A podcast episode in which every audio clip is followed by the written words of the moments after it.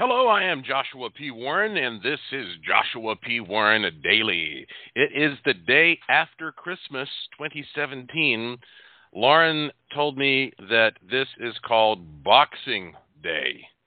And, you know, I've heard of Boxing Day before, but I've never really thought much about it. And so um, it's a British holiday. And uh, we were making jokes about what that could possibly mean. And so I looked it up, and it turns out that apparently they say that back in uh, old Great Britain, that on Christmas Day, all the servants had to obviously serve their masters and the master's family.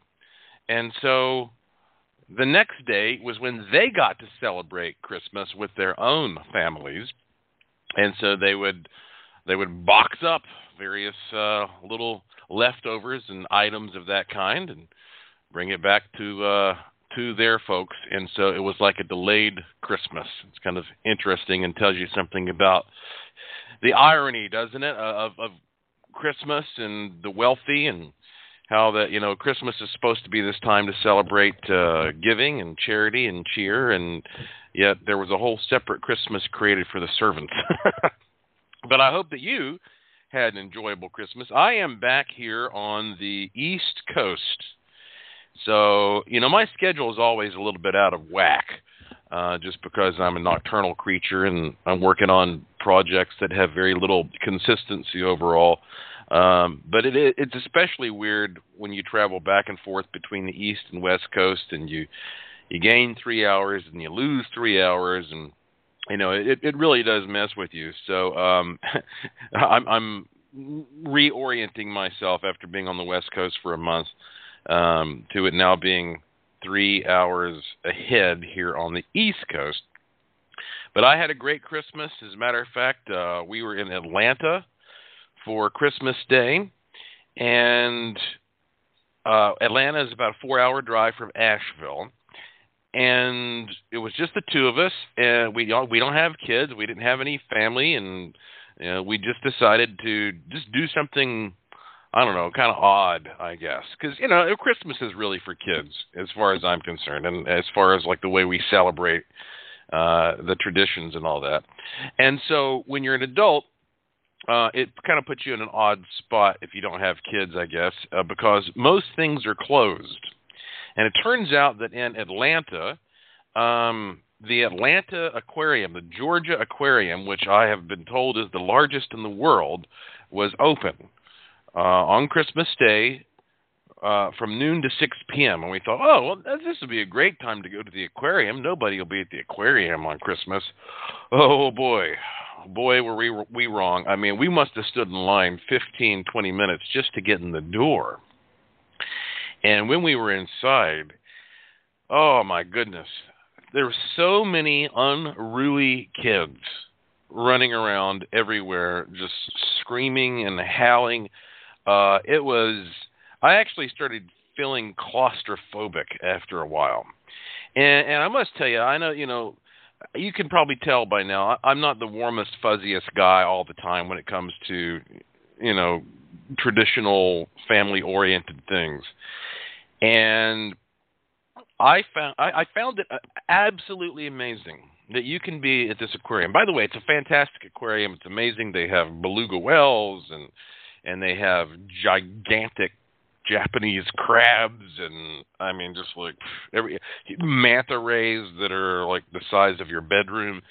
And so there's a lot of cool stuff to look at and I find it amazing how you know I can be standing there trying to get a decent look at one of these things, and somebody will have a baby with a bottle in its mouth and pretty much like bully my ass out of the way to shove this baby up to the glass. The baby doesn't know what the hell is happening. I'm a 41 year old man who just paid 40 bucks, you know, and yet I'm the a hole here compared to the baby. You know, the baby gets top priority. The baby gets to look, and when the baby doesn't even care, like I said, the baby's just the, the content to have that uh, little nipple in its mouth or whatever. So I, I do think that it's a little out of whack. Uh, there there is a certain amount of um, I don't know some injustice toward toward adults when they go to uh, to places, I guess that are usually reserved, and in some people's minds for kids. But that is not at all true. I guarantee you, I could have gotten more out of that experience looking at that beluga whale close up or whatever than that baby. Uh, so we we we do put kids on a bit much of a pedestal. As a matter of fact, I tell you what, I don't think kids should be able to leave the house until they're 16 years old. How do you, does that sound reasonable? I mean, again, I don't have kids, so I'm just tossing this out there. But I'm thinking, well, you, you've got the internet, right? Um, you've got television. Let just give them 16 years of learning what's out there, and then finally you open the door on their 16th birthday and you give them the car keys and say, now, now you're a part of this. I, again, maybe, maybe that's you might be horrified by that idea. Um, that's just me speculating off the top of my head. But anyway, look, all together, we had a great time. It was a fun Christmas. After that, we just went bar, bar hopping, and uh, what's new, right? So at least we have that. At least we're not living in the days of of strict prohibition. But uh, anyway, so listen, in the meantime, the momentum from this UFO story has continued to pick up. And I'm, of course, I'm talking about the disclosure, if you want to call it that. That's kind of a loaded word that uh, was was in the news recently about the Advanced Aviation Threat Identification Program, where finally officials from the Pentagon and former politicians, senators, and all have come out and have said, "Yep, it's true. Um, we have recovered UFO debris, and we're trying to figure out what the heck it is." Well, listen to this new development if you if you haven't heard this already. Okay, so the guy who was in charge of this program from 2007 until um, 2000. Actually, just he just resigned a few months ago, so he was really in charge of it until um, just you know recently. The the the funding. Now, just to remind you, the funding for this thing, taxpayer funding, ended in 2012, but the program is ongoing to this day. So the guy who was in charge of it this whole time is named Luis Elizondo. And listen to this quote from him. He says, In my opinion, if this was a court of law, we have reached the point of beyond reasonable doubt. I hate to use the term UFO, but that's what we're looking at. I think it's pretty clear this is not us and it's not anyone else. So one has to ask the question where they're from. End quote. How do you like that? So this is not some guy who's out there saying like I mean mind you this is a Pentagon official, former Pentagon official who and, and, and he could just say yeah, you know, we have some weird stuff that fell from the sky and we don't know what it is, and that's that. But no, he's going so far as to say, no, we, this is some other advanced technology from another civilization. And uh, he went on to say, quote, um, talking about the evidence, it was enough where we began to see trends and similarities in incidents there were very distinct observables extreme maneuverability, hypersonic velocity without a sonic boom, speeds of 7,000 miles per hour to 8,000 miles per hour, no flight surfaces on the objects. A lot of this is backed with radar signal data gun camera footage from aircraft, multiple witnesses. There was never any display of hostility, but the way they maneuvered in ways no one else in the world had, you have to be conscious something could happen. End quote. And by the way, in the past, when I have done experiments like the one that I did uh, a few years ago called the Arecibo uh, project, where I was working with Dr. Mulder with wishing machines and uh, Mr. Mobius on radio transmissions and Ellis, investigator Ellis there in Puerto Rico, and we were trying to send out a signal. It was it was basically a message from George Noory that we uh, broadcast into outer space, asking for a UFO to appear, which did appear, by the way. If you don't know about this, go check out the footage at areciboproject.com. Um, there were people who were criticizing me, saying, "Oh man, you're sending out an invitation to, to these things in outer space." Are you nuts? You know, this is dangerous. They could come here and destroy us. Okay, well, for one thing, look, they're already here. I mean, we, we've heard this over and over and over again from people who are associated with the government and people who, um, you know, people like Robert Bigelow, who owns his, the big aerospace company and all that in Vegas. I mean, they're already here. Um, and and furthermore, if they had any ill will, like if they just wanted to wipe out humanity, it seems that they could obviously do that. They don't because I don't think they have the same kinds of motives that humans have. Humans think about that.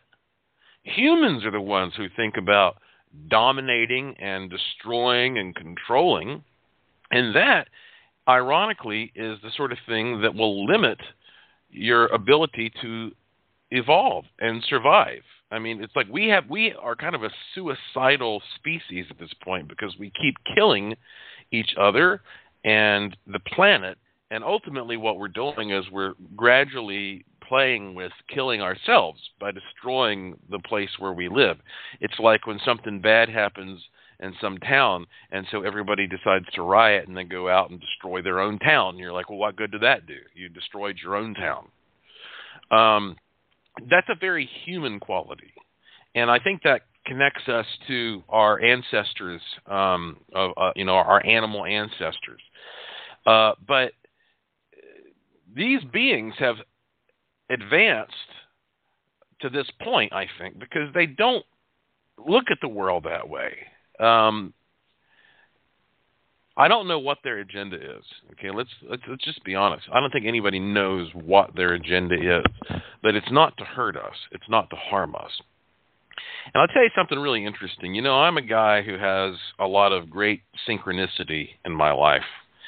Um, if you read some of my books, uh, like Use the Force, I've been talking about that a lot lately. Use the Force, A Jedi's Guide to the Law of Attraction. If you read some of my books and you listen to some of the work that I've done, uh, you've watched the Wishing Machine Workshop movie and stuff like that, you'll know that I'm a big believer uh, that there is some type of an organized structure here in the universe. That you know, I mean, I, I don't. It's hard to believe that there are folks who don't understand that, frankly. Uh, especially if you look at the rest of the universe, and from what we can see, there's nothing that even remotely resembles what we have here on Earth. And so I'm always looking at these like uh, little fortunate things that just seem to click, you know, right right before you that some people would just overlook. And uh, and I take advantage of those moments. And so when Lauren and I were on the airplane flying from Las Vegas to Atlanta, uh, which by the way we weren't sure what it was going to be like flying on Christmas Eve, and as it turns out, in general, the airport was pretty dead. But our particular flight coming back was was pretty packed. I guess it's because Atlanta is such a hub, the busiest airport in the world, and so we had we Lauren and I were sitting next to each other, of course, in an exit row, and then there was a seat beside Lauren. And at first, it looked like that seat was going to be empty. Like, oh, we could stretch out a little bit more. And um, then a man in military uniform showed up, and and uh, they uh, I guess he was in a different seat, and they obviously if you're active duty in the military, you get uh, special treatment, and so they asked him if he wanted a little more leg room, and they offered him this seat right next to Lauren, and so. And it turns so it turns out as we're flying across the United States, here's an active duty military man who gets to be sitting right next to us. Now, we already had some movies geared up to watch on our Kindle. Um, I have you know books to read. You know, I'm always prepared for how to kill time when you're flying. Uh, but as soon as I saw this active duty military guy sit down, I had to turn and uh, and chat with him. And it turns out the guy was a crew chief at Nellis Air Force Base, right outside of Las Vegas and as you know, not very far from Area 51.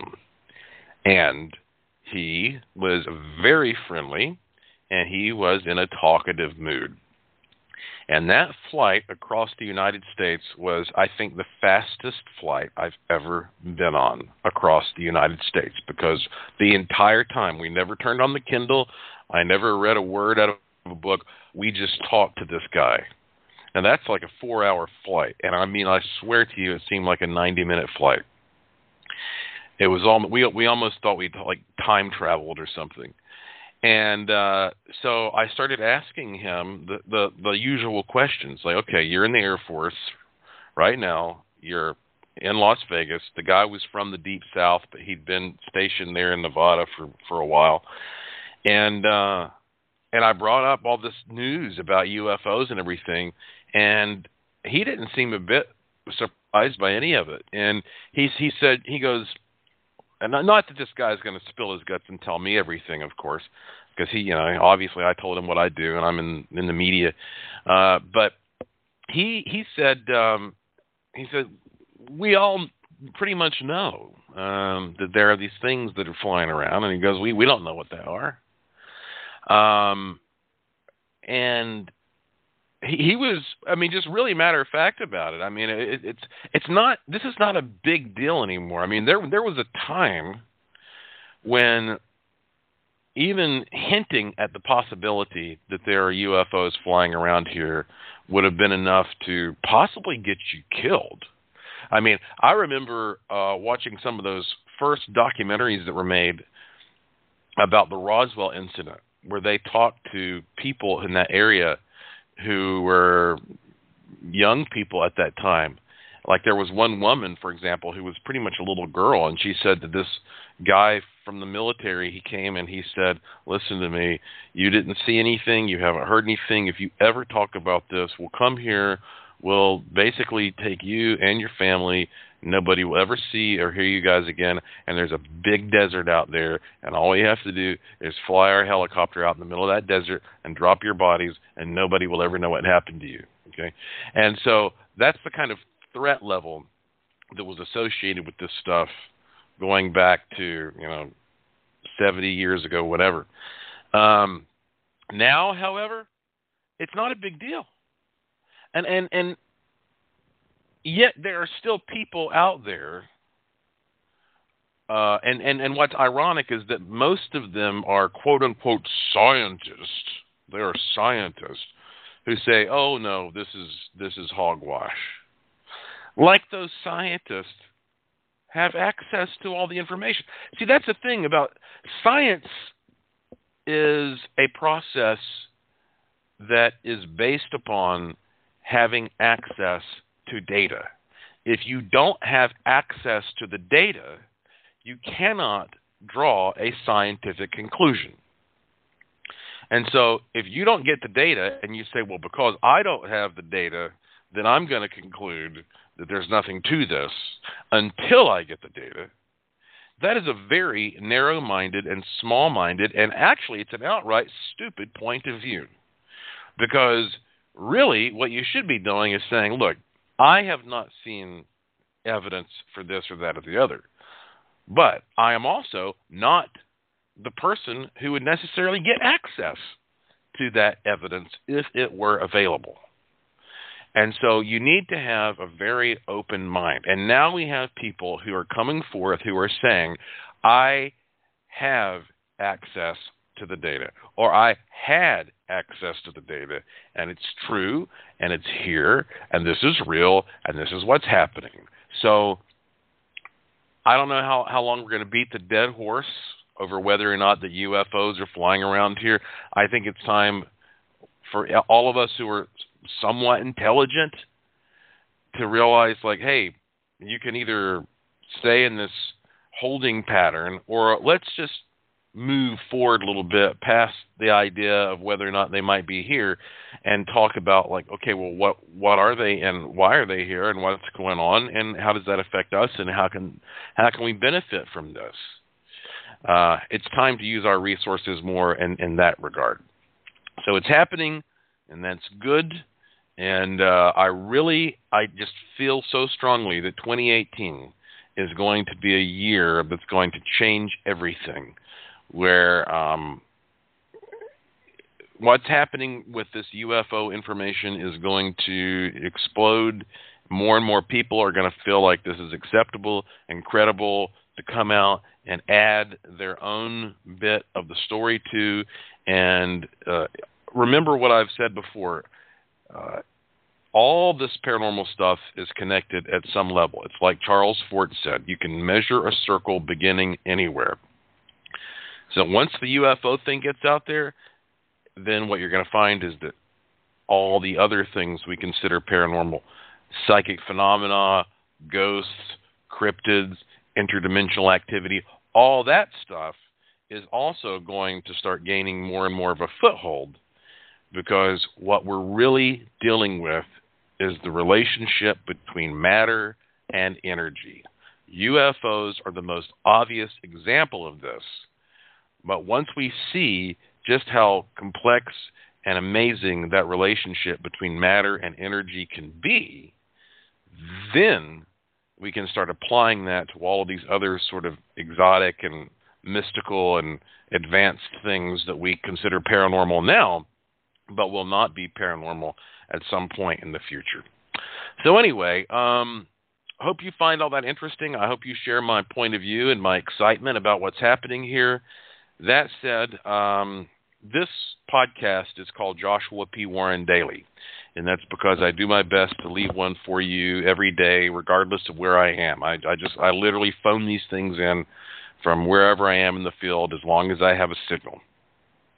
And uh, it's always short. It's always free. If you go to joshuapwarren.com, you can uh, find all kinds of cool stuff You'll also find a link to this podcast. You can subscribe through various means. You can follow me on Twitter, and I will usually tweet when there is a new one. I am having trouble for some reason with my new cell phone tweeting from the cell phone. So sometimes my tweets are getting delayed. I don't know what the problem is. Uh, and I want to point this out, and I'm going to continue doing this. Now, I am working on a big event in Las Vegas in mid to late May of 2018. I can't tell you yet exactly what it is. But if you put that on your calendar, save the date. I've been negotiating like crazy to make this thing as affordable and as fun and like mind-boggling as possible. So remember that mid to late May 2018, hopefully 99% sure you're going to be in Vegas with me and I'm going to show you something that you're going to love.